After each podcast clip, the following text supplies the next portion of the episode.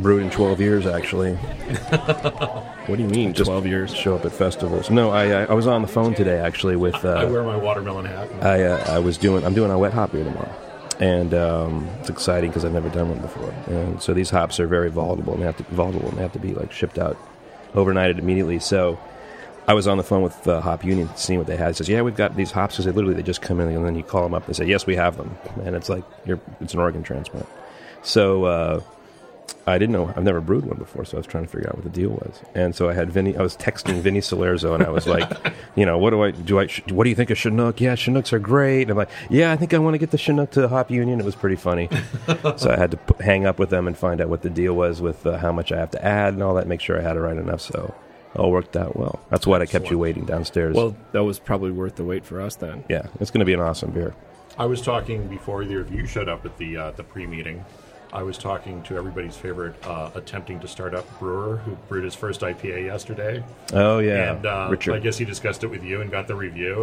and I told him, I told him when it's done, just pour some grain alcohol in it and just say it's quadruple IPA. Yeah. It's supposed to be that bitter. Quad IPA. he was he was dumbfounded, and he brewed a British one, which is interesting because there's such a fanatical thing with West Coast style IPAs today. And I was like, dude, Right. what are you doing? And then he told me it was in. I was like, oh god, that's hop water. that is not IPA. So that was interesting. What the, the trend seems to be to make these big hoppy things that have no balance and have no flavor except for bitter. Yeah, well, you know, I, I I think people, and we could probably get into that a little bit with the discussion today, is that uh, people got re, uh, really into hoppy beers and they ignored the the malt side of it, and um, and you really have to do that. Otherwise, you know, you know when you taste an IPA and it's like, whoa. Um, there's no malt here; it's all bitterness. So people have figured out that balance, or but leaning towards bitterness. So that's been nice. Yeah, I remember. There's still someone like that. It's just like, uh, Yeah, you know that. You know, I remember uh, James up at Moylan's? He's like, oh, dude.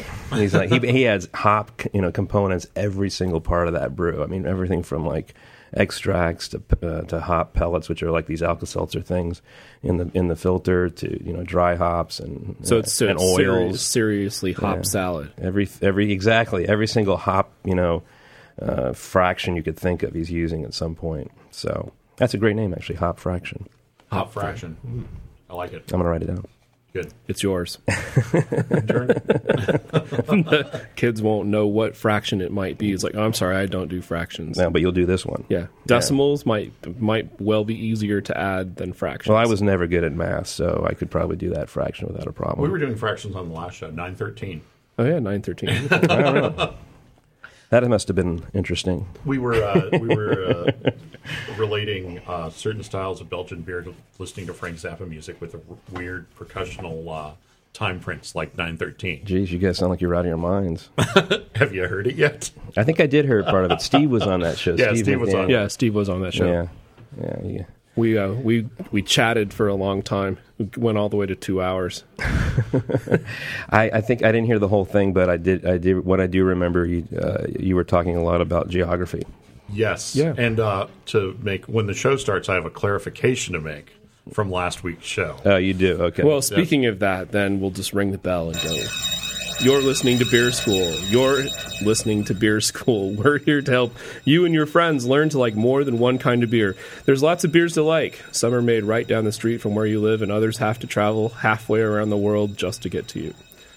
Learn why beer tastes like it does, how all the styles came about, and the history of brewing since 1983. 1983. wow. Well, actually, and I could talk about that before that. Yeah, but we have the last part of this to say. The best part about Beer School is The homework. the homework is beer. I sorry I stepped on your That's line okay. there. No. You know, I'm amazed, John. Actually, you actually do that whole intro without even reading it. It's not even a teleprompter in front of you. No, there's no prompter. very impressed. There's not even on printed on the side of a glass. Although that would be a good place for it. That'd be good. You could, actually those would be your, that would be beer school pint classes. Mm-hmm. You could just have the whole intro, and people could just be there halfway around the world. Homework. Homework. Warning: Do not read bottom of class if class is full. Yeah. What? Uh, my pants are wet. Got him. That's funny every time. oh, you've said that joke before, Motor. I have. Okay. That's okay. We're so many shows into this now. That's so many episodes ago. 1983. This is when the whole revolution kind of restarted from a California point of view. Yeah, it did. Um, you will, you know, the whole law changed in '82. Um, uh, actually, at Triple Rock, we were just at last week uh, here in, in Berkeley, uh, commemorating the 25th anniversary of the passage of that uh, Act AB 3610 for you nut bones at home, and uh, and they uh, yeah they passed the law, and I think Triple Rock was what the third brew pub to open in California. Is that right or I think that is correct. They were fifth in the nation, third in California. That's right. And uh, so it was an exciting time, and it was really all sort of brought on by uh, the whole craft movement at that time was kind of brought on by the passage of uh, the Home Brewer Act, I think, which was in uh, 1978, allowing people to homebrew. Although I suspect, especially in Berkeley, people were probably homebrewing a lot uh, sooner before that, and so you had a lot of people that were interested in it at that time, kind of just breaking onto the scene and uh, and doing it. So. And so those first brewers were, were all basically homebrewers, Right. Real homebrewers. Do it yourself, figure out what you were doing, and then Yeah. try to ramp it up. Well, and that's that's really the thing that I remember about the about some of the craft brews that I first tried. Yeah. From a from a brew, a brew pub point of view, they were terrible. well, you know, but, but you see, do you remember them? Because I grew up in Southern California, uh, which is why I left Southern California because there was nothing. Ha- there's nothing happening on the brew scene there, even when I left in '93. And so to come up here and, and sort of be exposed to that. But I'm kind of interested from your s- standpoint, you guys on the other side of the table, uh, what the experiences was for to have those first brews because were they good? Did you think they were good at the time? well, my first experience was okay. I'm going to a place that's brewing their own beer. Yeah. How cool is that? Yeah. Okay, that was you know in itself a mind blow because I didn't know that beer didn't come from a factory. Mm-hmm. I didn't know the beer uh, how beer was made. You know, it, it basically came in a box, in a can, or Yeah. a bottle from some unknown place, and it, it wasn't clear to me at the time, anyway, that it was four simple ingredients and basically Mm-hmm. you're boiling water Yeah. to oversimplify the whole brewing process. That was it, kids. Okay, good night. and so it was a really it, it was an education for Yeah. me it you know the idea of here's seven styles to try Mm-hmm. so we would try all the different beers and you know stouts are like oh yuck and make the joke about hey you want a fork and a knife with that beer because we didn't know So, what was your first? Um, what was your first craft beer? What was your first brew pub beer? my because first that's my first brew pub beer would have been um, 1988 in Boston Mm-hmm. um, at that brewery near the Garden, and I want to call it Boston Ale Works. are you talking about the baseball park or uh, No, no, no, no. Okay, No, not the not Fenway. Okay. but Because Boston Beer Works is the one by Fenway. yeah, okay, it's not Boston Beer Works. It's the one that's by um, the basketball Mm-hmm. stadium. and what kind of beer was that? It would have been a pale. Early, Yeah. And you remember liking it or not? Because I, I can't re- even remember the first. Uh, you know, I don't. I, I beer I remember. I, remember going, you know, sucking it up like, oh yeah, this is very good, and Yeah. the whole time gagging it down because it it wasn't the. it was like probably you know what actually what it's a lot like is the first beer that you had probably which you know you, I know you guys did a show on that or Yeah. what Yeah. your dad drinks or whatever that was and uh, the you know it, it was probably in a can you know and it was probably bad but you know and you were probably young and you Right. didn't know really what you were because I remember hating it like you know it was probably warm and it was just like yeah this is great So my whole thing. sucking well, it down Yeah. I got a I got a technical question first. Have we introduced our guest yet? oh, oh that's right this is, This is always no, fun. no, no, no. So this is the funniest thing because this is the man who reminded us that we have to On our inter- first show, on our we first didn't show. ourselves. so it was sort of in, it was sort of intentional. I was seeing how far we could go without having. it was in your master plan John was it you know you could ring the bell again right now I could. All right. Well, I'm not going to ring the bell, but I will introduce Shaun O'Sullivan from the 21st Amendment, thank you thanks for having me on guys um, publican co-owner, yeah brewer. Yep, I've been doing it for a long time. Actually, I was trying to figure out how many years uh, uh, I've been doing. I basically got started in the end of 1993. So, uh, what is that? 13 years, 14 years, 14 years. Yeah, it's been a long ride. You're a teenage brewer. So this is I was so young, thin, and handsome back then. I remember, I've fat, seen old, I've and- seen video from that era. so, what do you mean you've seen video? Well, the the sounds the, the, dangerous. The Freitsche part. oh yeah, yeah, yeah. the uh, the weird bus. Uh, that bus is actually still around San Francisco. The that's right. That was the uh, yeah. I know what you're talking The, about. uh, the- His wedding bus. Yeah, the wedding bus. Yeah. Well, I don't look anything like that now. No. No, I'm a mess. You become mature and handsome. Mature like a fine wine. if I can say that on the So show. 80, 93, that would have been third generation. in? Well, I was we were kind of talking about this before when we uh, when you were pre-interviewing me for the show about a week ago, and uh, we. I think I'm second between second and third, maybe or, or third, right there. But I had a lot of ties to sort of the old timers that um, were the brewers uh, that started, you know, those brew pubs that first started in, in California in the late '80s.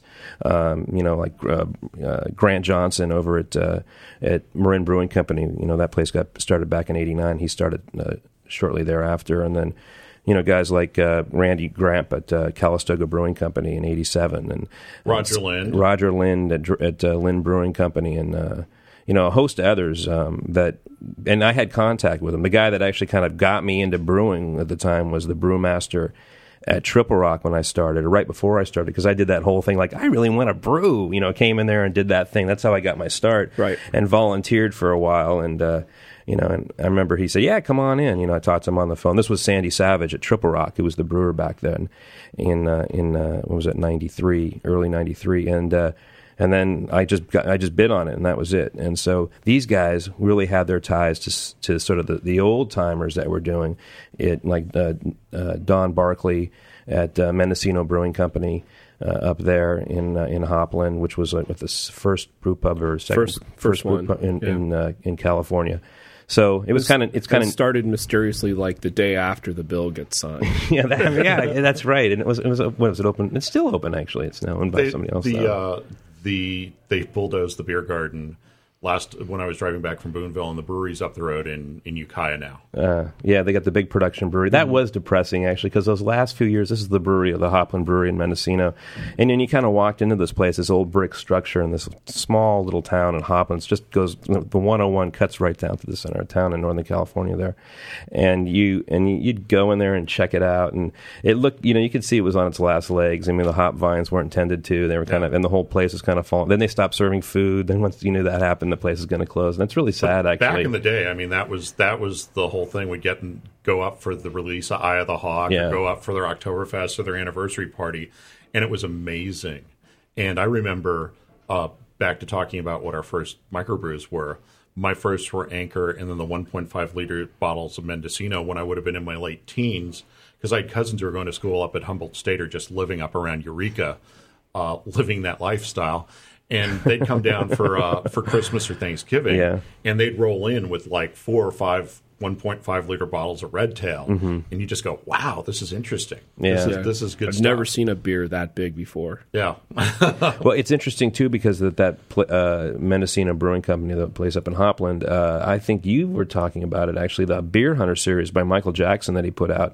He actually did the uh, bus ride when Fritz Maytag would take all his employees and load them onto a bus and drive up to um, the barley fields or hop fields, some field, barley they, fields barley fields in, like uh, uh, Crater or Klamath Falls or yeah, something like that. up there, and they and they did a stop up in uh, at Hopland, and you, you know had a you know played some music and did Yeah. some crazy things.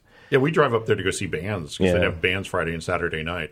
See, I'd like, I would have liked to have seen that. I never had a chance to see that. I always saw it when it was just like, you know, like ghost town, drink beer. So I always thought it was fun because it's the, it's still the first place if you drive north on uh, Highway 101, which is the other main highway, uh, the length of California.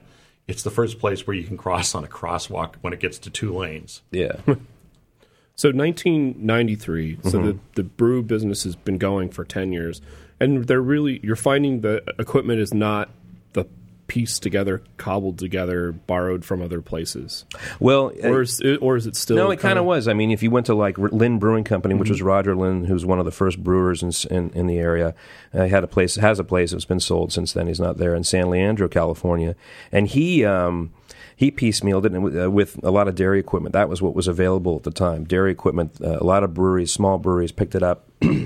they also at the time a lot of what was happening in England is a lot of a lot of breweries in England were being gobbled up, and there was a lot of consolidation there, and so these small little brew pubs uh, had these had excess equipment, these Grundy tanks, seven barrel Grundy tanks, which were being used as fermenters and serving tanks, which seven barrels is about 217 gallons, and so you saw a lot of these seven barrel breweries opening up all over the place in the United States, brew pubs, and it was a perfect size for uh, you know a, a, small brew pub, mm-hmm. uh, really, uh, and so that was sort of what was happening. So things were being put together. You know, stainless is what you want to use in brewing because it's easy to clean and you can keep it sanitary. Uh, Triple Rock was interesting, where I cut my teeth brewing. Is uh, it was the first brewery that uh, this big now brewing congl- manufacturing conglomerate called JV Northwest uh, out of Canby, uh, Oregon, up north, just outside of Portland, uh, built this this brewery, this you know made you know small brewery. It was seven barrels, and it was completely fabricated specifically for brewing beer. And it's interesting because Dr. Lewis, Dr. Michael Lewis, is the big uh, brewing professor at Davis, UC Davis um, helped out on the project, and he got together with John Martin and Reed Martin, who I think were probably in their maybe late twenties. These young kids who uh, got involved in brewing and put a brewery in their father's old building.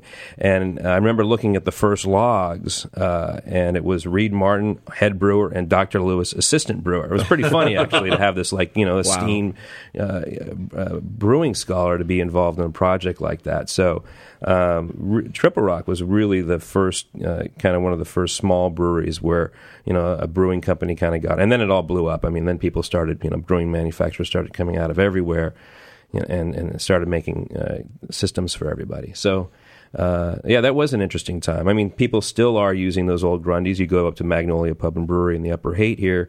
Dave McLean um, he did he did have some manufactured tank. He has actually an old uh, dairy tank used for his hot liquor tank, uh, basically to hold hot water in in his system. And he uh, he also uh, bought a lot of the old Grundy tanks as well and uses them as well for uh, st- uh, storage and or, or serving tanks. So yeah, they're still out there. They're great little tanks. Yeah, I remember when I was living right up the street and going to school in Berkeley when Triple Rock was getting built. And when we realized three blocks from us, they're building a brewery, it was just like, you know, you're like 20 and they're building a brewery three blocks away. It's like, wow. well, those were, I mean, you know, to talk a little bit more about the history of that whole time. Uh, y- you were there when it yeah. opened, probably. So you probably have a real like um, you know eye on the scene because I mean, for the stories I hear, it was outrageous. I mean, they had they had lines out the door to had, get in. Yeah. They had bouncers at the front door. Uh, and it was just it was wild. It was off the hook. And did you like the beer? Yeah, it's imprinted in me. I still, you know, Red Rock and and uh, Pinnacle and Black Rock. It's still the same sort of thing. Now I heard that because they uh, when I brewed back there, we had um, eight fermenters and uh, I think eight or and then we expanded out to twelve or thirteen serving tanks. But I heard that even though they had eight fermenters, they still only had three beers on because that's all they could keep in the tanks because it was yeah. so popular. Yeah, now that's kind of amazing, actually. And I think they added some after they originally opened because they're. this is completely going to blow everybody else away and not care, but right by the kitchen where you have the glass refrigerated doors yeah. and there fermenters in there. I think originally there were no fermenters in there. Okay. It was like storage for the kitchen. Yeah.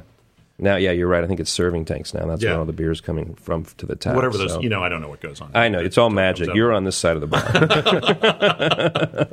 there was a, a place that I spent not a lot of time because it was 50 miles from my where I was living, but it was uh, a place called Lazlo's in Lincoln, Nebraska. Oh yeah, yeah. So this would have been 1987, 88, and I would go make the trip, have some beers, get some to go, and then go back home, uh, and then finish the session, as it were. Um, but the funny thing about this place was that they were open for three years serving beer, and then they bought, they were able to get a liquor license for mixed drinks and mm-hmm. all that. And because of that, they were also able to serve. Uh, they put on tap Coors Light and some other beers. The Coors Light sold more beer than the whole brewery put out in in an entire year. That's depressing. It is depressing. but, you know, that maybe that's a sign of the times back then because I mean a lot of the first craft beer that was coming out of these small little pubs wasn't great. No. In fact, it was, you know, pretty terrible. In fact, if you go back to those places that you went to that you remember, I remember I remember going to some places in Southern California. I think they opened well after uh, Triple Rock, but I was living down there and wasn't exposed to this. And it, it was mostly these brew pubs in the beach communities, and they were not good at all. In fact, there's one right near where my folks live in Southern California. And I go when I go down there for Christmas, I'll go down there and I'll sit there, and the beer is still bad, still bad. But they got a great shirt that I really want. So why is is that is that because they've these guys came out of a home brewer mentality or Well- didn't get their their equipment dialed in or Yeah, I, you know, I don't know. I don't know what I mean it is. how like you, this this this business of beer of craft beer Yeah. has been around for 25 years. So why would you make bad beer? I, I don't know to this day why that happens, and it, it astonishes me. And I think that I probably have this um, as a brewer who's been doing it for so long. You, what happens is that when you get to a place where you brew at, like the 21st Amendment right now, and we use a particular style of yeast, and we brew a particular style of beer, and we present the beer in in such a way that if I go to another brew pub and I have their beer, I'm very critical actually, and I and I and I have to sort of watch myself uh, because of the way they brew or the styles that, uh, or, or you know. But uh, what it comes down to is it's not. Uh, there can be flaws in beers. There can be you know bacterial issues and things like that, and things can be. And I, I think what drives me crazy is beers that are out of balance, and there's just not that. Um, th- there's just not the quality that's there because you can use a different yeast strain. You can present your beer unfiltered. You can do all these things. Maybe not, maybe have a you know a plethora of malty beers or something like that. But when it really comes down to it, it, it, when you go to a pub and you're like, this is not very good, and it's it still happens. And I think what hap- it, may- may be an artifact of what they're doing or how they're brewing because there's been enough movement around with all these. You know, brewers stay at a brewery for a certain amount of time, and we end up moving around which is actually the best thing in the world a brewer can do because you learn a lot doing that. And um, so eh, there's been enough migration that you think that that whole idea that you just mentioned that it's just a brew, brewer coming in onto the scene, having been a brew uh, a home brewer for a long time, and saying I can do this, um, that you wouldn't see that, but you still do, and it's unfortunate. But um, there's you know, but you know to offset it, there's a lot of great beer out there right now. So you've got you have what's interesting is you almost have like brewers now that are not that have not been home brewers um, who maybe did it for. I only did it for about a year actually, year and a half I think. Right. Did you go and you went to I took courses at UC Davis. I didn't do any sort of formal training. I did courses in you know. Um, what did I do? Motor? Do you know? Uh, let's see, Shaun. I did uh, sensory. I, I did courses in you know uh, sensory analysis, um, microbiology, uh, sanitation science, uh, brewing science. You know, uh, sort of like built my own little program there, and I did it after I started brewing. So I did come in with like I had, I had an idea that two different routes you can go in this world if you want to brew beer. You go to school and learn how to do it, and then you get dropped into a brewery and you do it that way, or you can kind of do what I did, which is kind of you apprentice almost, and you know get paid very little, and then you kind of go up through the ranks that way, and then you end up. Um, uh, what I did, like go to school, take some courses, learn the, the hard science behind what you do, better than maybe what you read about, because you can read about all this stuff anywhere. right. Or you figure out where you think you have holes in your experience Yeah. or what you don't feel comfortable about or what you want to know the science behind. You Yeah. sort of understand the process, but you want to go, if I want to do something else, I have to understand what's happening in this process that I'm doing. Yeah, but that's the beauty. Uh, you can do that, and I think it's just more of a base that you have, like you know, coming in as a cook or something like that, and having you know certain tools, and you know, you learn how to make sauces or you know, whatever you, charcuterie, and you're able to cut that or whatever. Um, but it's almost like you have that because really, at the brew pub level, it is really cooking Yeah. and with the science with science moved in because the great thing about that as long as you don't really screw it up screw up a batch of beer where you're uh, um, infecting it where you did had some sort of cleanliness issue or you you know you were making a pale ale and you threw in like 55 pounds of roasted barley which is of course going to throw it out of whack but you can still sell that you just have to spin it and you have to change the name and do something so you al- I always say I uh, did get a new phone, by the way. so the story goes Yeah. that you could sell your mistakes that yeah, you can sell your business. The story goes is that Motor was egged on to get a cell phone. yes And the way oh okay I, I didn't know where that get that joke was coming Yeah, no, now you know where that's going. Okay. So there was no motor wasn't going to get a cell phone. Yes. Don't need one. I don't need a cell phone. Yeah. So Shaun said, "Well, I'll name a beer after you if, or uh, yeah, I'll name a beer Yes. after you if you get a cell phone." So like the next day, Motor shows up. Yeah. No, no, no. It was a while before I got the phone. I got the phone because of business, but then when I said, "Hey, Shaun, I got a phone," and then like the next day, you had it like a beer ready. I'm like, how'd that happen? No, we did. We Uh, uh, see now I'm now the story's not as good. Well, you, it, I, I'm not quite sure what happened. I do remember having a few and us talking about it, and I said, Yeah. "Well, because you know, Motor, you know, is living perpetually in 1985." Um, but uh, That's right. If you look at Motor's iPod, it could be a 1985 iPod. yeah, basically, brew pubs opened, and then Motor stopped listening to music that year as well. So. Right. Uh, but uh, all kidding aside, so Motor, I did say to him, "Look, you know, I will, I'll, I'll brew you a beer and name it after you."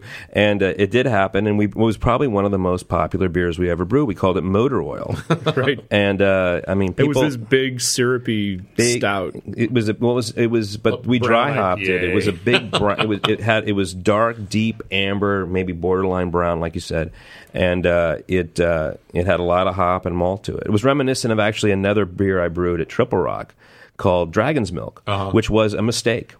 Which is on tap there to this It's day. It's on tap there to this day. They have tap handles made up for it. Um, of course, I get it. You know, a penny a beer out of no, but uh, is that where? Oh, that makes sense now. that's what's funding my trip to Germany next That's week. where all those pennies. but uh, they um, uh, and and that's going back to what we were talking about. I had brewed this beer and I and I had an idea what I wanted to do and I was unhappy with it and so you know I ended up doing dry hopping it. Of course. And so it ended up being this big malty thing with this uh, with a little bit of roasty flavor, just subtle, and then this big hop uh, aroma. It was a good beer. Yeah.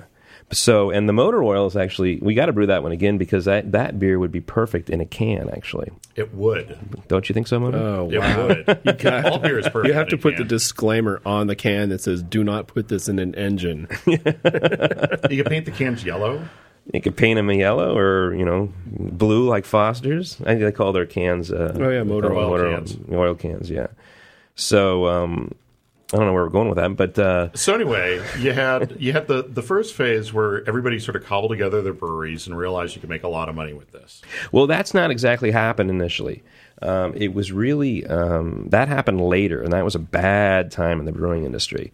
Um, That was when Well, everybody that's what I was was saying. Yeah. you That's started what to realize there's money in it, and then people came in and said, "Okay, let's let's do IPOs, let's do this, Yeah. let's do that." I mean, yeah, early on, like I said, you know, everything came out of homebrewers, and they were really passionate about. it. And they really wanted. To, they were, you know, this this was, you know, people. What it was basically is you had probably twenty something kids who were traveling through Europe in the seventies, and they were coming back and they weren't able to find that beer that they had over in England or, or or Germany or whatever, and so they decided they wanted to make it their own. So brewpub, so home brewing became really popular, and uh, and then the Brewpub Act passed, and then those home brewers decided, hey, you know, we can do this, and so they really had a driving force behind it, and so that happened for a few years, and then um, in the early '90s, I think it was our mid '90s actually, that's when everything kind of blew up. And you saw brew pubs everywhere and you saw beer everywhere. You saw people like you just said you know having like these initial public public offerings and and raising these huge quantities of money and releasing this swill on the public. And that's actually uh, you kind of see what was happening at that time. The market reacted because uh, we saw this huge steady growth you know big growth 50% a year whatever it was for a long time and then really in the 90s, it all got really, it slowed down. And you saw breweries starting to close because people were getting into it because they could make money. And uh, you were start, you were seeing like, and in the brew pub world, people were creating these great big restaurants and, you know, and, and having like, you know, 25, you know, dollar entree plates, you know, and all that and expecting to sell beer. Now, I don't know about you. I'm just this way. I love beer. I drink it all the time. But if I go out to a brew pub and I see a plate for 25, 20, 25 dollars for whatever, I'm going to probably order a bottle of wine just because I'm hardwired that way. Mm-hmm. And so a lot of these, and it, the interesting thing about a brew pub is that you make the profit margin is huge on this. So you really want to promote that beer. So at the 2-1A, we really, when we first opened, it was, our goal was to, our goal was to keep the price down. It was really to make. I don't think we had anything above eighteen seventy. I think we've gone higher than that just because times change and Right. I mean, twenty five dollars. Gavin Newsom keeps raising Is. Yeah. is Yeah. different. You know, it'd be like 30, 30 yeah. something a plate now. But so we, and you know, we only have four wines of each, you know, white or red. You know, I think we have eight wines on the on the on the on the menu right now, and you really that's all about pushing that. So some of these brew, you know, we sell we sell anywhere from thirty, depending on fifty percent of overall sales are beer, and that's really good. You go to a brew pub that's maybe has specializes more in cocktails like There's a place in town that's closed down since then. Um, uh, the um, I forget the name uh, name of it. It's, uh, it's where uh, Oh, Frank. Commanda used to brew at. Um, You know, E and O, and you know you'd hear stories about only ten percent of overall sales. So anyway, the whole point of this is that during that time, people really got into. Uh, they they thought they could make a buck, and it really and it saturated the market. The beer got bad because nobody really knew what they were doing, and they didn't know really what they wanted. And I don't know if you guys have stories about that. Well, I you probably you probably went to this place Eureka Brewing in L.A. that was uh, the the big Wolfgang Puck Brewery. Yeah. and the first time it's the, it's the only place I ever put a curse on.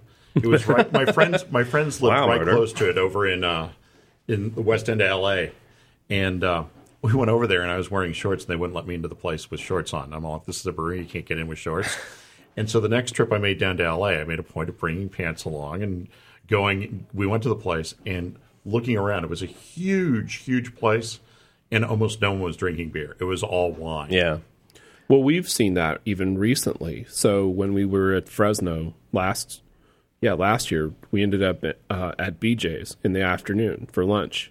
And if you looked around on the table, it was iced tea, iced tea, iced tea, iced tea, iced tea, beer, iced tea, iced tea, soda, soda, soda, beer. And maybe it was just because it was Sunday afternoon and these people were going to the restaurant to to uh, have lunch. yeah. But it was lack of beer all around. you know, it also really depends the market too. I mean, it's interesting. You, San Diego is its own animal. I don't understand that one at all. But No. um, but you know, I left Southern California because I couldn't find a good brewery to sort of get involved in and sort of you know sort of inspire me to do what I'm doing right now. But as the it seems like the further you go north here in this uh, in this part of the world, uh, West Coast California, up on what's to uh, Oregon to uh, and up to uh, Washington, is that you um, you find more of a beer culture you know, Fresno, I don't know what's going on down there. I mean, uh, certainly wouldn't want to live there, but uh, What would anybody down there be thinking? But uh, But it's a big place. it's there's, a- yeah, it's a there's like a million and a half people that live there. yeah, but it, it might be the weather. I mean, uh, I'm just trying to. You know, maybe we- it's not a beer friendly town. we in a lot do. of ways. I do know that when I was in, when I spent time in Los Angeles or uh, the low area, as they've, as some people call it, LA. I was just there this yeah. weekend, actually. um, is that it's hot, and one of the very last things you want to do is drink a heavy, Yeah. malty, hoppy beer. Yeah. Well, my, my joke was always you go into a brew pub down there and you say, What do you have? We have a light, a light blonde, a blonde, a pale, a light pale, a pale red, and a light pale red. yeah, no, that's true. It's that way. I mean, the beers are fizzier and they're served colder, and Mm-hmm. they really are. And there was a ba- when the whole movement kind of caught up to Southern California, they were really kind of situated along the, the beach lines, basically. You know, Yeah. you had like Manhattan Beach Brewing Company, Redondo Beach Brewing Company, you had all these. You know, places down there, and there was no real. You know, they, it took a while for it to catch on down there. Well, there was So- Gorky's, but that was just freaky. Yeah, Gor- yeah, that was it. I That's like- a great. like have you talked Gorky's. about Gorky's on the show? I think I have. The, the, it was The uh, Russian, uh, Russian- cafeteria. Russian kind of- cafe- cafeteria style beer. They had one that was right downtown in the Garment District and one sort of in the armpit of Hollywood. And you would get your tray and your food and get like stuffed peppers. Yeah, and it was awesome. stouts and But I. I only went to the one in Hollywood a few times, but I remember going to the one in downtown LA by the Garment District, and it was always kind of sketchy when you were there. You always felt like you were going somewhere bad. but I really liked it. Yeah. I, I thought Gorky's was good. And I was wearing my Gorky sweatshirt up here in San Francisco, walking by Union Square, and this guy stops me. He goes, Where'd you get that shirt? I go, At the pub in LA. It's a great pub. He goes, I'm the owner. Oh, really? Wow. so the other thing that happens, and it may just be that the culture of the area is so different than it is, say, from San Francisco Bay Area point of view, where it is a driving culture. Everywhere you go to in that in that area, you've got to get in your car and drive. Yes. Yeah. Whereas here in the Bay Area, there's BART, there's there's the train, there's walking, there's you know lots of transit that gets you from place to place. Well, that's true, and even and this is what I noticed when I was down there. I've not. I usually fly in. I drove down there. I was going to a party, taking a bunch of beer down, and uh, people drive really fast. Not to go on a diatribe about LA, but really fast. And I think, and I was talking to my dad about this. I said, "Well, you have to do that because everything is so damn far away." Right. And that really is the case. Even here, not to do a commercial for the Bay Area, but you drive and you don't have to drive that far, really, when you think of it. I Right. mean, Well, or if you're or if you're driving someplace that's far away, you realize it's far away. Mm-hmm. I mean, the joke in LA is wherever you go, it takes 45 minutes. I mean, if you're Well, going to the 40 store, it's 45 minutes. If you're going downtown, it's 45 minutes. Yeah, if you're going 45 minutes gets you almost to Russian River. And you're right, actually. you know, and Yeah. 45 minutes gets you um, to well, you have to drive a little bit further than 45 minutes, but you're you're in Santa Cruz. And another 45 minutes, you're in Canada. Yeah. Exactly. no, but you're right about that, and that's a good point because uh, you don't, re- and and when, and you know, not to keep going on, but heck, why not? Um, you, you you do drive 45 minutes away, and you in, in the Bay Area, you feel like you're somewhere else. You in, are somewhere. in LA. You're- in in you- LA, you're not. You're You like know, grape country is right 45 minutes Yeah. away. So it's kind of all central to the And now that. most of the places in LA, most of the good beer places in LA are in are in neighborhoods where you can walk around, like uh, Library Ale House on Yeah. Main Street, Yeah. or all the places in Pasadena, uh, even uh, Naja's at whatever beach, there is. Redondo Redondo Beach. Beach, Redondo Yeah. Beach and Beer. Redondo Beach Brewing there. Uh, it's in places where you can drive through, so the, the, where you can drive to. So there are a lot of places in LA that are walkable, but there's a whole lot that isn't. yeah. So one of the craft brew experiences that I had was um, this would have been 19. I'm going to call it 91. I was at a party in Palo Alto, and the beer was being s- supplied by Gordon Biersch. Not only did the beer come from there, they brought their glasses along. Oh wow. So it was like done right. And I think they still had to give the glasses back, but whatever, it didn't Wow. matter. The idea was is that you know here was here was this, you know, the local beer, the local glasses, the whole thing, and um, this would have been Märzen, which I don't think is a very good beer from my palate t- from a today point of view. But I loved that beer back then. Uh, yeah, I think probably every. I mean, my first craft beer, if I had to think about it, was probably um, Redhook, actually, and then probably Anchor Steam as well. That was what was kind of available down in Southern California. But um, you don't really see a lot of uh, craft beer lagers. I mean, that's uh, you really got to make a commitment as a brewer to get involved in that that whole thing. Ales typically take two weeks to make, two to three weeks, four weeks sometimes and but lagers just take a lot longer. So you didn't really have a lot of brew pubs that opened up making lagers just because of the economy of time and scale. You have to have more tanks, and beer sits around a lot longer. So, I mean, probably at Triple Rock in the early day, they were probably pulling beer out of there and you know within days. I Yeah. heard, you know, filtering, fermenting beer. Wow. so it would still be still be bubbling in the glass, essentially. it's alive. So let's talk about Fallout. Let's talk about the big fallout that happened probably during the night end of the 90s. Yeah, I, I would love to go back in a Wayback Machine and get a bottle of Red Tail from back when I thought it was the greatest stuff ever, and uh, taste it against now, because uh, my friend who works at the big factory brewery said uh, the problem that they have keeping their beer consistent across the country is the shape of the fermenter, and so that if you ramp something up, you can't actually change the flavor of the beer. But Mendocino is one of the one of the places that got ready to go big and sold out and then got bought out and everything got changed around from being this small little funky operation run by guys with ponytails uh, to building their, their beer factory up in Ukiah and the whole sort of fun of having the festivals and the keg toss, which I'm sure when they got an insurance policy, they said, well, you guys have, you're throwing full kegs for fun? That's bad. But that was one of the places, also Portland Brewing, that used to be fun. That just sort of disappeared. Yeah. I just think that um, I mean I don't know what I mean I know what happened I mean the every, everything became saturated people thought they could you know um, make a buck and um, you started seeing breweries closing. It was kind of a depressing time. I remember being in LA kind of right around that time going back down and seeing like 32 ounce bottles of uh, uh, what was it from Portland Brewing? It was um, there was a Scottish MacTarnahans? MacTarnahans, yeah. and you know, think weird things that were going on back then, and uh, and I just think that people, you know, kind of maybe got fed up, and it probably hurt the industry a little bit because you didn't have uh, you, quality was lacking at that time, and um, and it turned people off. So what's happened now uh, is you've got a lot of great beer out there. I mean, a lot, you know, and it really is kind of an artifact, uh, a reaction probably to that time. Um, it's hard. I mean, every, you're competing against everybody. I mean, you know the breweries that you would go to to drink. You guys, you're you know beer Yeah. drinkers. Uh, you know, could you know I just play one on the radio. I don't really. we well like for example Potrero Brewing Company Yeah. right that was there was a little bit of overlap with the 21A yeah.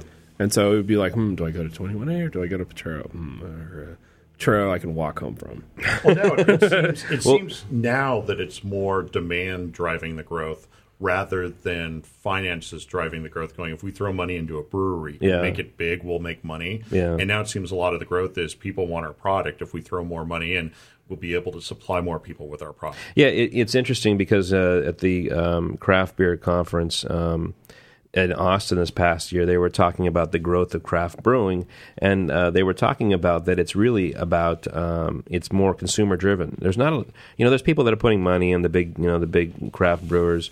Uh, put, but not a lot. I mean, you don't see Sierra Nevada really like advertising a lot. You know, you see uh, New Belgium. You know, they they do a lot because they have you know this interesting sort of story.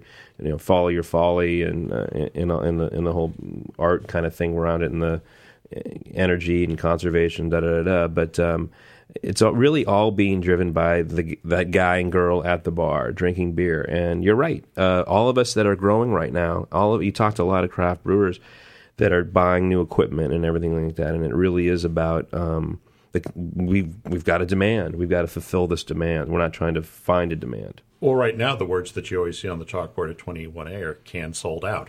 Cancelled out and coming soon. coming soon. So this is a graph of the percent change in 2006 versus 2005, the dollar sales in U.S. supermarkets, um, and it goes. And these are all spirit alcohol related. So it's um, total beverage alcohol. The growth change was 5.1 up from the year before. Um, beer, just in general, we're going to use uh, the factory beer, was 2.4 percent growth. Um, wine was 10%, imports were 10.8, but the big big mover was micro and craft beer was 17.5% growth Yeah. for in, in in a year. And so what does that say? That says that education is happening. That Yeah. people are seeking out, you know, if beer only this number here, the 2.4, this totally robbed Yeah. market share from from uh, from beer. Yeah, the, the the big breweries have seen flatline sales for a long time, like like the last four years or so. They really are struggling right now, and you're really seeing them go into uh, other uh, beverage areas like Alcopops, and uh, you know, sort of your your sort of the wine cooler of the of 2000, Right. Um, and uh, Red Bull infused with Yeah. something alcoholic. Red Bull and tequila. But Sparks. The yeah. Sparks. When I don't even know what that is. Oh, I bought Uh, that by mistake once because we saw the can. We said, "What the hell is that?" We got to try that. It was, oh, It's it it's like alcohol and caffeine, right? It, it's like it's like Red Bull is what Tang. John said. Yeah. It's like the flavor of Tang, but with metal added. Was what it yeah. It was, and it's orange. It's bright orange. I think if you if you put it the right light on it, it would glow. yeah. See, I think there are people out there that are well, people are obviously drinking that stuff. It's like I think it's all geared towards like younger drinkers, basically. It's people who are moving up from Mountain Dew and still want to remain extreme. No, but those are good points. I mean, the uh, and and it, again, it's all being driven by the consumer. I mean, we we we've seen steady growth at our brewery, you know, since we've opened. Thank God. and uh, but we and it, but it's been very little advertising. It's just it's just very organic, which is a euphemism for slow, but it still happens. So it's exciting. It's a good time to be in the brewing industry. Turns out it's about a ninety billion dollar a year industry. Yeah, that's what I made. I made about half that last year. Okay, and the craft brewing He's not market, kidding. the craft brewing market makes up about four billion dollars of that. Yeah. So of course there's going to be growth in that in that space. Well, they're they're talking about um, with the Brewers Association that we're all trying to push forward for this ten percent number. So, like ten percent of all beers sold is craft beer, um, and they're talking about how do we do that? and What kind of marketing dollar needs to happen? And you know what? you know, there's going to be the big players that are going to push that, you know, to, to that number, but. You, you may, it may just happen on its own. I think it will. I mean, you know, just because you get more and more people, you get more interest in what's happening, and sort of being, you know, pushed away by, you know turned off by the big breweries, and you know you have a whole other thing happening. You know behind the scenes on this and that people are more concerned of what they're eating, especially in those big cosmopolitan areas like we live in right, right now. You know, the, the slow food movement, that whole thing that's really touching everybody's lives right now, and they're really concerned about taste. It's like, what is in the glass? That's what it comes down to. Exactly. And so uh, at the end of the day, that's really what it's about. And if you can get people sampling, sampled on it, then they're going to turn around, you know. They're I gonna, think it's a great well, time. If you could say, I met the guy who made this beer, Yeah. and I know exactly what he put in it because I saw him, you know, saw them haul the grain up the steps. Yeah, I'm within within every person I, I heard is within like ten miles of a brewery or some ridiculous. Yeah, uh, Ninety percent of the population Yeah, is within except 10 for those, miles, something except like for that. one listener in uh, in uh, Montana. He's got to go quite a ways. he's got to go quite a ways. yeah, but Well, then, also- but, but he's then, got a buddy. but then his, uh, but then his local serves moose drool. Yeah, yeah. So you're fine. so there's another hundred miles to drive. exactly. Um, also, I think I think um, brew pubs are starting to realize that you don't have to.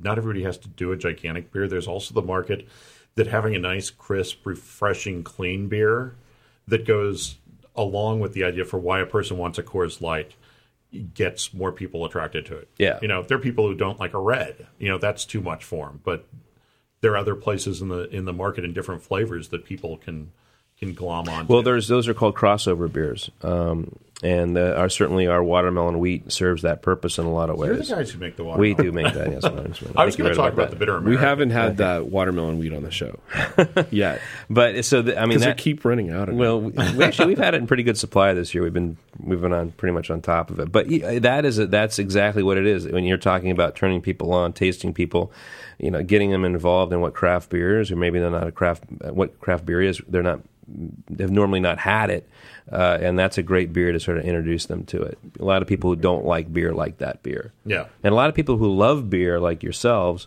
love that beer. So it's a great. It's kind of found its own niche. doesn't taste very good in January though. You know, I, I beg to differ. I think it's probably one of the best beers we've. I mean, didn't we brew a beer like we brewed a? You brewed a batch in January. Winter watermelon, or what was it No, called? you're gonna. Oh, no, no, you're no. Gonna brew it, aren't I'm you? sorry. I don't think you've brewed it yet. No, I brewed a. You a strong watermelon. You brewed a wheat beer. titanium watermelon. Yeah, I forget what I called it though. No, it wasn't called Win- wa- titanium. I think it was watermelon. No, it was watermelon wheat, wheat. wheat, winter wheat, or something. something. Oh, no, yeah. actually, that beer was good. Yeah. but the but if you take just normal watermelon wheat and you have it in January, there's something like- there's something like that. missing. Yeah. No, it's like it, it it doesn't have the outside characteristics. That's when we send the whole production down to South America, well, okay. and we make millions. So that graph there, the one that's uh, This one goes. This is a uh, declining line. Uh, sort of your. We used to have a lot of money, and now we have almost no money left, and we're about to flat at, flatten out. It's charting the number of breweries in the United States between 1947 and 1997, and it runs from a high in 47 of about 425 to a low of about 30 in 1997. So those are the big, Mass producing. those are the companies. fac- Big breweries. the big factory breweries. That's a total artifact of conglomeration. I mean, you you had kind of small regional breweries that existed all over the country Mm-hmm. um, that weren't small, but they were big. Uh, they were making a lot of beer, and they were just gobbled up by big breweries, and that's what that graph I assume is probably Well, stating. A couple of shows ago, I was just going through on the trip up to Seattle and Oregon for the Brewers Festival that you had Rainier, um, Olympia, Blitz Weinhard, and whichever one was in Vancouver. I forgot which one was in Vancouver. Between Seattle, Olympia, Vancouver, and Portland, you had four big regional breweries that are all gone now. Yeah. And nothing is being brewed at any of those. And that just happened in the last five years. But a lot of those are, brews are still alive. Being made in Irwindale, Irwin- they're- California. exactly. They're being mailed in Irwindale, uh, which is certainly the case with PBR and also Olympia. And uh, it's interesting because Blitz Weinhard, or Henry Weinhard's, was brewed at the Blitz Weinhard Brewery in Portland and is now and was being brewed in Irwindale. Now it's actually also being brewed at Hood River At Full Sail, At yeah. Full Sail, it's kind of an odd thing. where you can get watermelon wheat sometimes at the Henry Weinhard's brewery at the bar that is in the place that That's took right. over the old Henry Weinhard's brewery. That's right. Anyway, I brought that graph on because when you look at when you look at the number of breweries that are in excuse me microbreweries that are in the United States now, there's about two thousand new breweries. Yeah. So when you because if you see 450, well, the graph from a from a 2007 point of view is three times that. Yeah, I think that I think the GABF this year just saw 1,700 and, or they they said there were 1,700 breweries I think in the country right now. Is that right? 1,500 breweries in the country right now, uh, craft brewers in the country, I believe. So it's coming back slowly.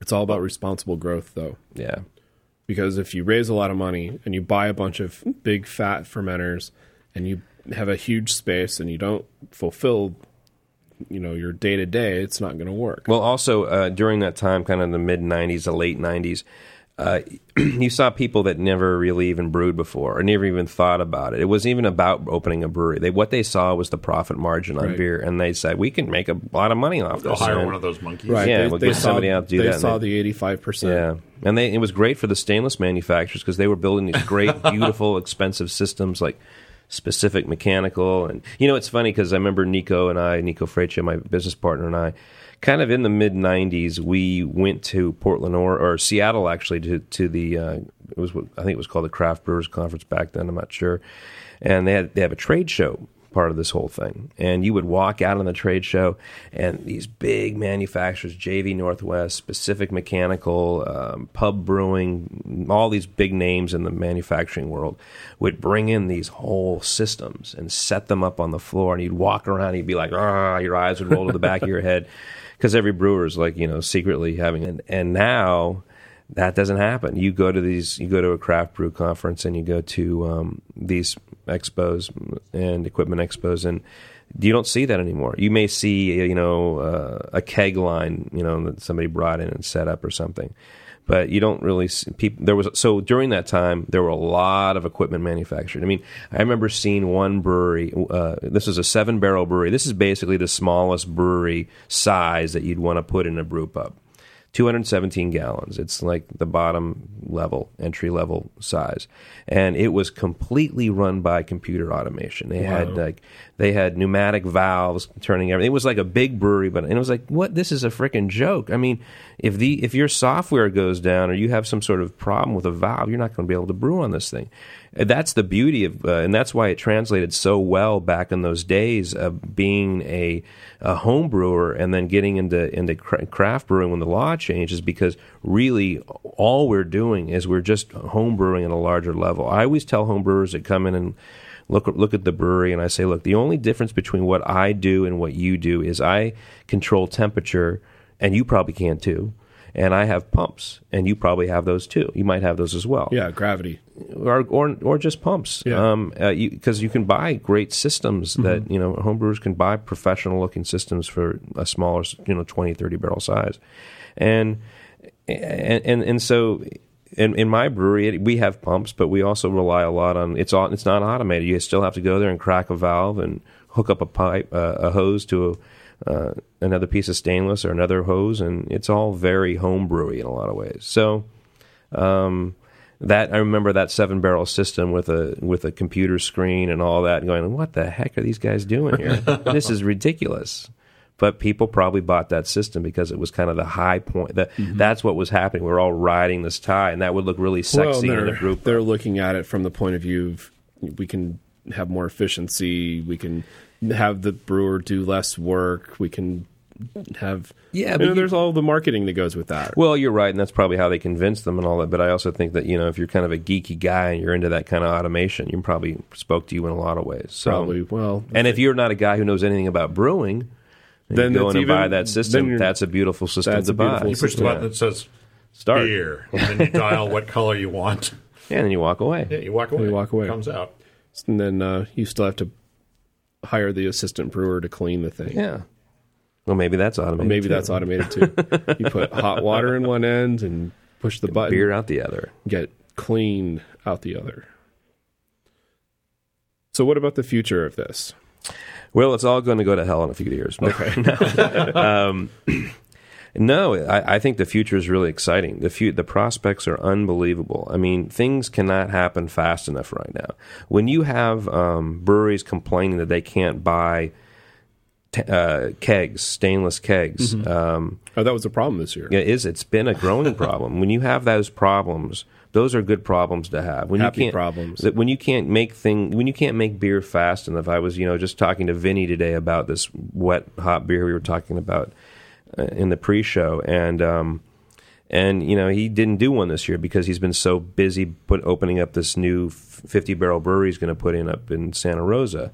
Um, and you know, you if it's nice to have those problems, and and you know, we're doing this. We're having the same problem with our whole, you know, putting our beer in cans. I mean, we're we were having we were having different problems. We didn't have problems with equipment and all that. Although in our own way, we did. I guess we had like legal issues and getting around the ABC alcohol beverage control uh, of uh, not really getting California around, not really getting around them. not just getting working- around working with working them and, with try, them. and trying to figure out how to make it work and how to uh, make everybody happy. So it's a good time to be brewing beer. It really is. It's exciting. You see the you see what's happening and the, with with people that come to festivals that are getting excited. And there's a lot of there's a lot of great beer out there that's being made and. Um, and you re- and if you don't make good beer, you're not going to survive right now. I mean, back in the day, like when Motor first started drinking beer at Triple Rock, I mean, you can get and you, John, when you uh, when you would drink that bad beer, you were you you apologize. you could apologize. know- yeah, we didn't know any Now, you go into You- a place and just go, oh, this is. Uh. I don't know. because there were a lot of places that would just. What do you have? We got a dark and a pale,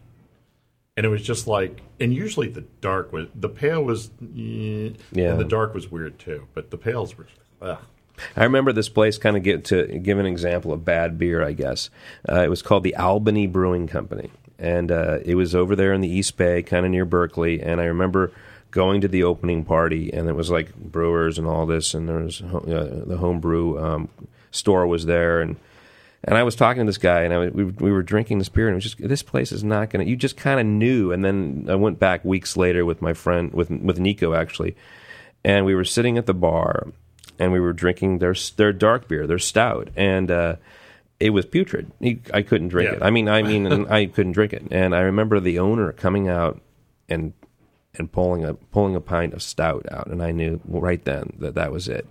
And so you don't see that so much anymore because those places are going to come and they're going to go very quickly. And and you, you hate it though when they close though. Honestly, It also might be that there's enough people around that can be that can be brewers that can step up and make that work. That's a really good point because right now you have kids that are coming up that maybe never, like we were talking earlier about, never even homebrewed before, Right. And they're getting involved in brewing. They're getting, they're going to school or they're starting to brew at a brewery, and they're learning from people who've been doing it for a long time, and they kind of carry that sort of wealth of information with them. So there are a lot more better brewers now. Well, I mean, we can we had Steve on the show last week. He's a wannabe out of work brewer, And he's not very good actually. and then uh, and then Claudia's husband Roger yeah, and Melissa who, slouch. slouch, and then and then Melissa, uh, Motor's favorite brewer. Yes. Yeah. She just quit. Yeah, but But I she mean, had to and- get out for other reasons, I guess. No, I mean I'm kidding. and, and so all these all of these people there's three people that we just mentioned that are very talented Yeah. and will be able to to make great beer for wherever they go Yeah, you're right. You're exactly right, and it's uh, and as well they should because if you didn't, you wouldn't be hired. no you wouldn't be no wouldn't be working right your, now. rep- your reputation would be like well Yeah. why am i even talking to you because Yeah. you worked there that beer was bad you worked there that beer was bad this community is so small, and it is such a tight network that when jobs do open up, um, they're filled very quickly. And typically, it's by local people because we all kind of move around. We all run in the same circles. I get a lot of, or not so much anymore. We used to get a lot of applications from people across the country, and you're not going to, unfortunately, you know, bring somebody from you know Minnesota out here. No. Why would I do that? I mean, I've got like people in my own backyard that are willing, and maybe those people know people, and and that's the way that works. So um, you're right. You've got we, we've got a great you know uh, sort of wealth of uh, of brewing knowledge here and individuals. works well let's see what else do i want to talk about I don't know, John. I don't know. It's I on the notes right I don't here. have. Oh, the notes are over there. Give me, give me my notes because the graph is hiding my notes. Shaun, do you have anything on your notes? I think I probably started drinking. I think probably my first craft beer was uh, Anchor, actually, and I think I, I think I went to Anchor before Anchor Brewing Company because they'd been around since '65 when Fritz Maytag bought them. Probably um, before I went to any other brew pubs. I think I'm We- trying to think of what was the first brew pub I went to, and I can't. I think it was probably Gorky's down in downtown L.A. I see, and I didn't dis- even really know anything about you know brewing. Probably Well, We discovered my senior year in college that if you called up and got a reservation, you could go to, over to San Francisco and drink free beer any day of the week you Yeah. wanted to. You were talking about And an so- anchor. Yeah.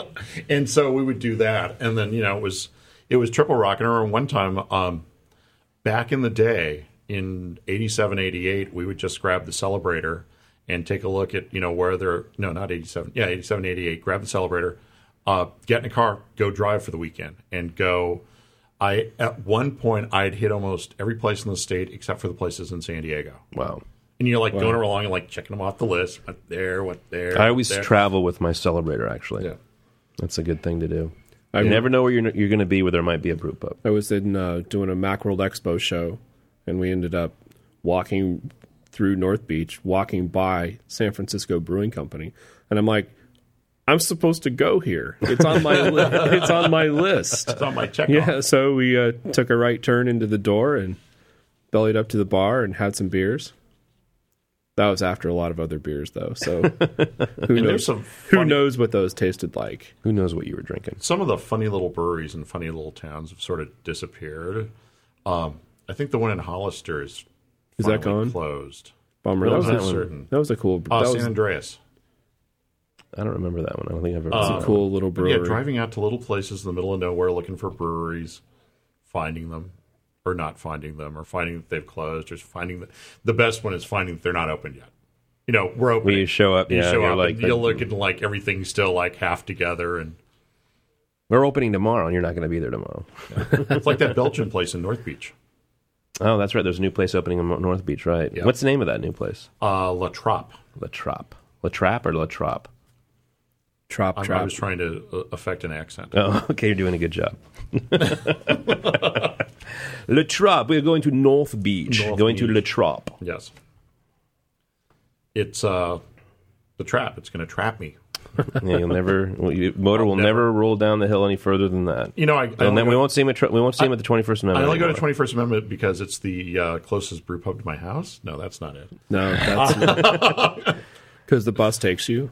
Yeah, no, the bus takes me other places too. Didn't the bus take you to Toronado the other night? Uh, no, that no, I was, was kidnapped to Toronado the other night. Oh, really? yes. There's a story. No, it was, wasn't really a story. Last night at Toronado would have been a story, but Roger's Last Stand is on. Yeah, I heard about that. This is Roger Davis's last beer, last Yeah, stand. Last. yeah, It's he- supposedly really good. I hear it's high in alcohol and it's really, really good. And I hear I heard from Steve McDaniel Mm-hmm. and Roger. They were there drinking it this past Friday night and uh, just obliterated themselves. In fact, I was driving. I think Justin from the Brewing Network was there, and I, and uh, Stephanie and I were driving by, uh, and we. Uh, she, I was like, "Could you just go and maybe we should go in and get a, a beer?" And, and she was like, "Nope, let's not do that." And I said, "You know what? You're right, Sully, Sully we're not doing driving. that." Sully, So we went and had a very nice. We had a very nice What were meal. you with- accidentally driving by the Toronado for? No, no, no, That no. Seems no, like no. This was actually at. Uh, I'm sorry. This was at Bar. This is at Barclays in um, Oh. in uh, in Rockridge. okay. So that's kind of far. yeah. Well, for me, because I, I mean, I live in East Bay, so yeah. But That's uh, not. they that's were all not. That's not a casual. Let's just no, no, no. I went to her house and picked her up, and then we Oh. were driving by, and I knew those guys were there, and I'm actually glad I didn't go in. I ended up going to a nice, a lovely Italian restaurant on Piedmont Avenue, Lovely. Hmm. having wine. Wine. They made me an egg pizza, actually. that was exciting. Right on. That's my new thing. Egg pizza. egg pizza. It's it's a, it's an Italian thing. It's uh, basically just.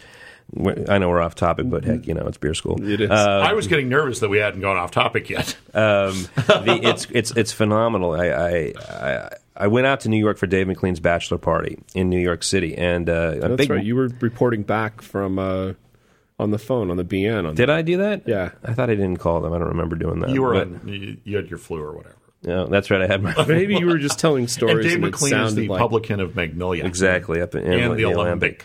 Anyway, so uh, I'm a big fan of Mario Batali, who's this big chef. He's a sh- great chef, and uh, on the menu at one of his places, Otto Grill. It's a, uh, I think it's Otto Grill. It's um, it's a pizza, uh, and on, it's a very traditional Italian pizza with an egg on top. So what happens is that you just cook this sort of uh, you know regular pizza with um, with tomato sauce and pecorino cheese. That's what they used. Um, and then in the last couple minutes, you put it in the oven. In the last couple minutes, you break an egg on top, and then it cooks the egg, and then they serve it to you that way. So I've been trying. I've been making this pizza at home. I'm like obsessed with making this pizza, and uh, so we were at this. Uh, Stephanie and I were at this Italian this Italian restaurant, and I made. I, it wasn't even on the menu. I said, "Can you make this pizza for me?" And they said, "Yes, we can." But they served it cut up. They kind of cut Oh, around no. the egg, and you're not supposed to serve the pizza uncut.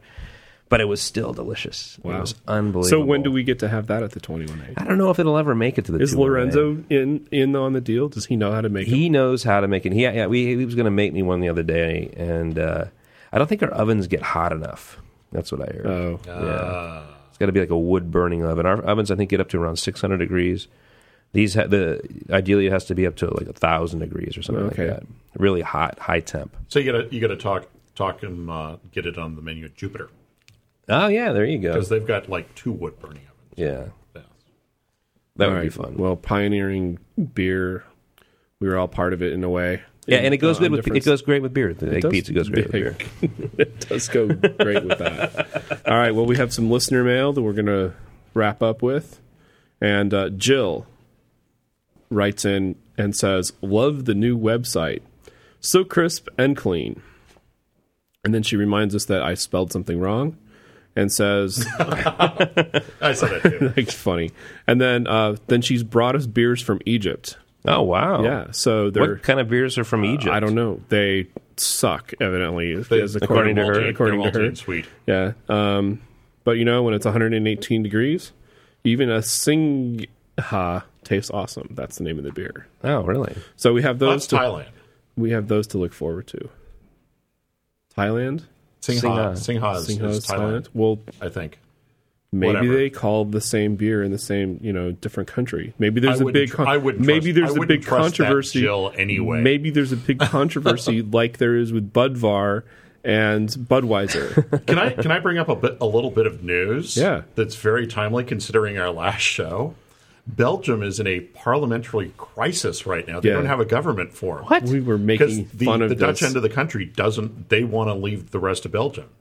Who wants to leave? The Dutch part of the country. Oh, okay. The North The wants to leave. Yeah, they want to split, and they're they're right now. They're like I think King- it's hundred days without a government or something. Wow. Oh, well, there we, you go. we should be so lucky. yeah, we should be actually. I think, well, we, you know, California is getting closer ties with the EU, and sooner or later we just Exactly. cut the cord. Maybe those Belgians want to have uh, those Dutch Belgians want to be part of California. We'll welcome them with open arms. We will, and their beer. We'll take their beer too, of course.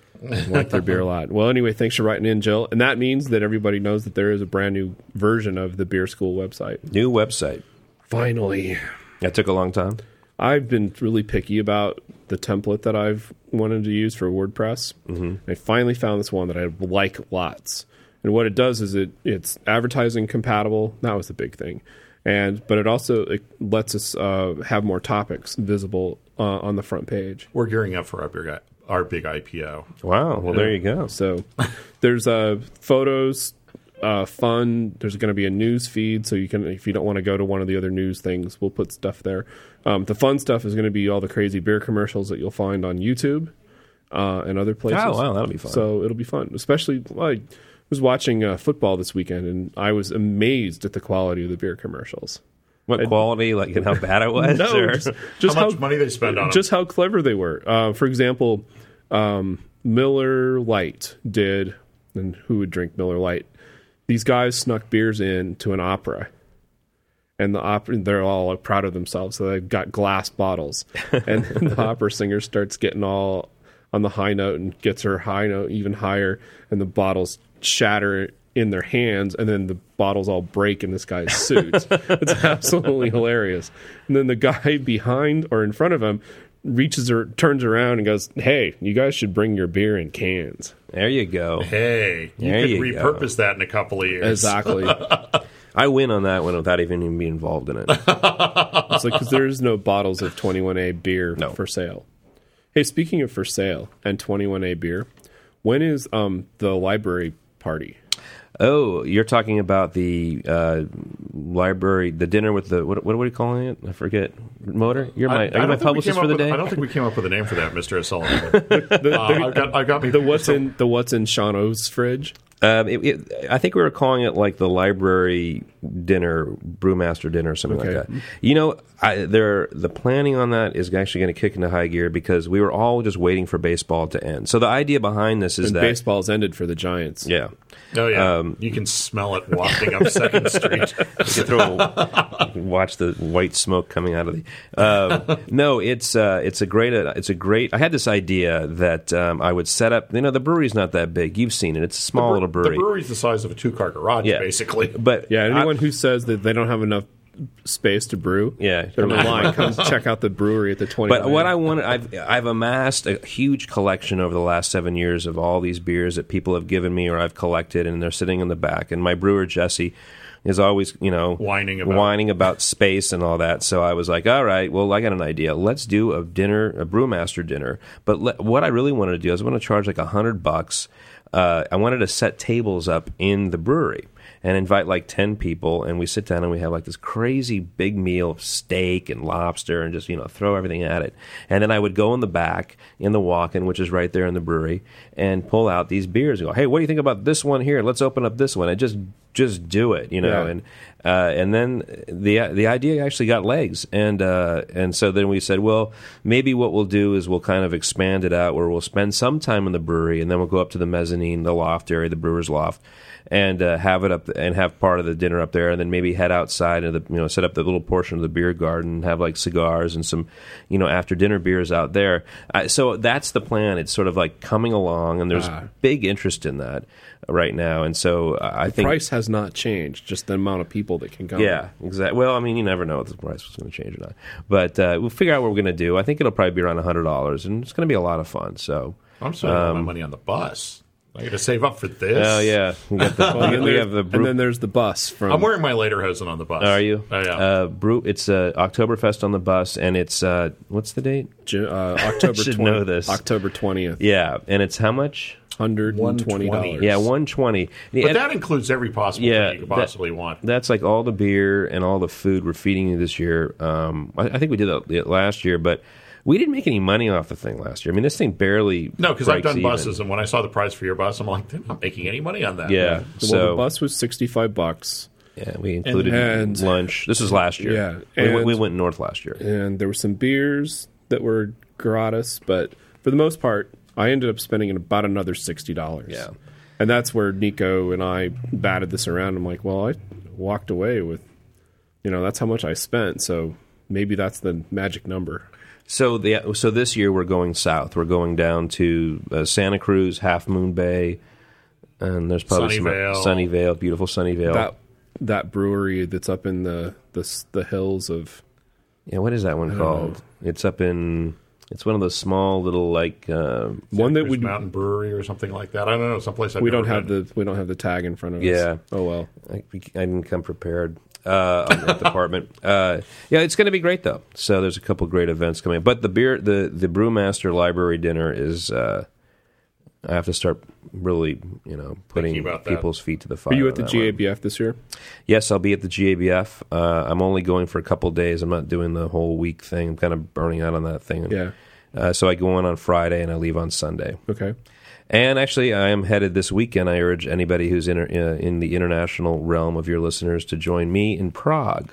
Oh, you're in Uh, Prague. I'm going to Prague on Sunday for two days, and then I head to um, Munich. Bamberg for Bamberg. three days, and then f- three more days in uh, Munich. So I'm going to I'm going to Oktoberfest. I have not Oh, been to wow. Oktoberfest. I feel I, I- I feel like every brewer should, Should go to go- Oktoberfest. so you're going to October. I went when I was five. My family That's lived not in, really going No, it's not. My family lived there for a couple of years when I was younger, and uh, my only great memory is well, large women carrying Yes. beers Everybody looks good. Every woman looks good in a dirndl. That's Yes. all I have to say. And roller coaster rides Oh yeah. and huge tents. So that's I'm all about huge tents. yeah. And I gotta, I gotta say, I went, I went a couple of years ago, and I thought I was prepared for how big it is, but you're never prepared for how big Oktoberfest is. Yeah. Well, I'm Well, looking forward. so forward if you that. want to get in touch with Shaun, we'll relay the message. So just send uh, a message to info at beerschool.com and saying send this to Shaun and we'll hook him up. Look for Yeah. the guy in the Lederhosen with the watermelon hat. Yeah, look for the guy who goes in the water. That's not a bad idea. actually. yeah, it'll be a lot of fun. Coming and then right, yeah, right when I get back, it's uh, and then I'm I'll be up at um, traveling a lot right now. Uh, I'll be in Northern Cal at the North, Northern California Homebrew Festival in Francis at Lake Francis in Dobbins, California. Up the hill from Chico. Yeah, up uh, the fifth and sixth of October. That's a great event. All these homebrew clubs come together, and they set up these little booths, and you're out in like this nice, uh, nice stretch of grass, and um, they, and Sean Paxton, you've had on the show before, Yeah. is a phenomenal chef, just a great, great beer chef. The guy is just crazy. Comes up with these phenomenal, and just a really warm individual. Puts on this phenomenal beer dinner for like 140 people or something like that, and uh, really does it well. Actually, they're serving the watermelon funk there. I don't know if you've talked about on the show. Vinnie is the keynote speaker, as a matter of fact. Cool. So that's going to be a great time as How well. How much is left of the watermelon funk? It's got to be, you know, that know- barrel's almost got to be gone. uh, the water? I think there's probably um, 20 gallons of it left. I'm sending, I think, 10 gallons to uh, the. I'm sending it to actually B or GABF, and uh, sending five gallons to this dinner, and then I want to kind of hold on to some myself. I'm going to can some actually. That's cool. Yeah, Because we all know that cans, um, the life expectancy is much higher. it's much higher, John. That's right. it is. No, it is. No, we've done, we did beer versus beer, and we proved that cans tend to have a better flavor overall. The only thing the cans don't do as well as glass is shatter. It's Yeah. true.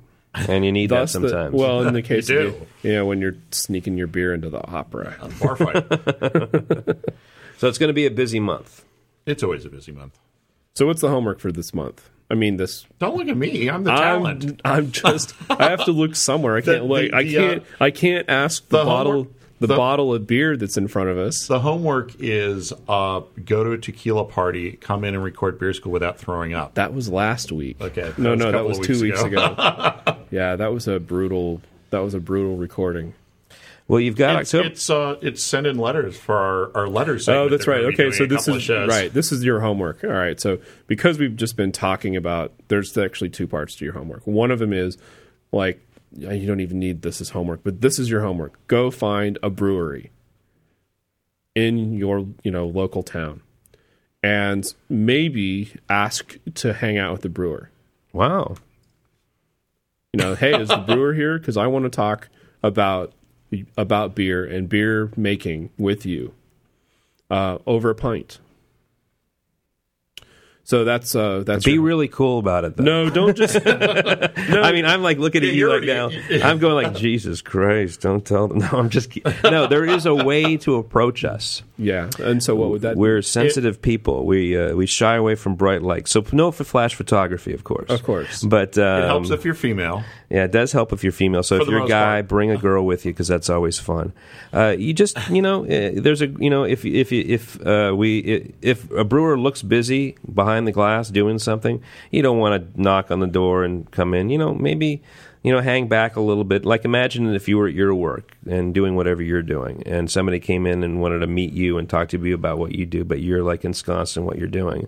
You just have to kind of remember that. And uh, but the whole thing about uh, brewers at brew pubs is that they should want to talk to you. And some, you know, we all have you know bad days and good days, but um, it's all about talking because we are we are in the entertainment industry.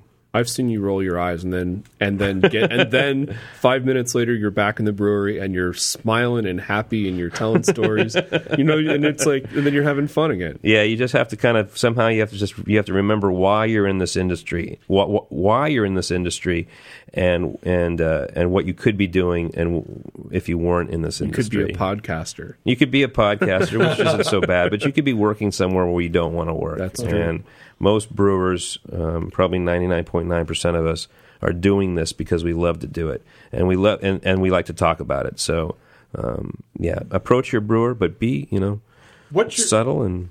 What's your strangest ever drunk guy walks into the brewery and wants to meet you story?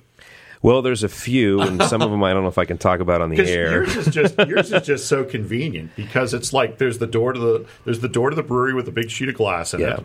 There's the door to the women's room. There's the door to the men's room. So anybody who goes to the restroom at 21st Amendment can easily. Well, there's a reason why the women's restroom is so close to the brewery door. I know. I know. I, I, you know, I, the strangest Have you ones. changed the tape in the camera recently? There's no camera. coming up at the top. That's right. Those the rumors of cameras at the 21A are unfounded. You're being silly. Um, no, probably the weirdest one I had didn't happen at. Uh, I, you have a lot of strange when you get a lot of drunks, uh, obviously, and that's just you know what what happens is an artifact of drinking great craft beer. Is uh, w- one time when I was working at Steelhead Brewing Company, which is where I was before the Twenty First Amendment, and I had this German uh, guy come in. I think he might have even been a German brewer, as a matter of fact, and he wanted to see the brewery at Steelhead, and I was showing him around, and we went back into the walk-in, and. Um, and on all the serving tanks in the walk-in are the, uh, the sample ports, which is where you can pull up uh, a sample of the beer off. And uh, this guy was like looking at this tank and looking at the sample port, and he was like, "Is there anything in here?" And he just threw the thing open, and just beer went all over the place. So, uh, yeah, that that that was probably one of the strangest things that Knock on the there. tank before Yeah. you flip the. Or don't touch anything. That's a good. That's actually a good piece of advice. Don't touch anything in a brewery because it's a it's a it's a dangerous area full of chemicals, heat, pressure, and ghosts. The ghosts are the scariest Yes, part. they are scary. All right. The other part of the homework is this: um, we're doing a show in the future called uh, Listener Mail, and so we have a lot of mail, but we need more mail. and we Because damn it, if you want a long show, just keep writing. pretty much, You don't want five minutes. yeah. Well, no, we have the we have we're going to be able to finally read the mail from the guy who um, uh, was writing in to complain about uh, Roots versus Hogan's Heroes. Wow, you guys are getting out there in the tangent department. It was a good one. I forget what I was comparing. It was it was funny, but anyway, we got we got hate mail from that, and uh, actually not really hate mail. That's not really the right way to describe it, but anyway, we were being schooled on beer school. oh well, that can happen. It- yeah, it does. And so anyway, uh, info at beerschool.com. Um, short, long comments, praise, hate, change this, do that, Photos. photos. Uh, hey, thanks to uh, what's his name who sent me the links for the auctions for the Pebble. oh yeah, that was fun. What, what Motor was complaining about his phone. And Oh, I Before I know. got the new Yeah, phone, believe I wanna me. get a- wanna That's another story. Wanted to get a Pebble, but they didn't make Pebbles anymore. So one of the listeners sent in an email found found uh, eBay links to to get Pebbles still. They, so you can still buy those your old phone. Yeah, no, it wasn't my Oh, old it- phone. oh, you want It's to the- buy a new Pebble? That's right. Yes, Okay, I want to buy Gotcha. the new Pebble. But then he got a different phone, like a Pebble, but not really. yes, it's probably the guts are exactly the same as the Pebble. It is the same guts. Speaking of guts, we need to wrap this, I think, okay, because uh, I, I don't know. But anyway, we're just going to say what we always say, and that is, class, dismissed. all right.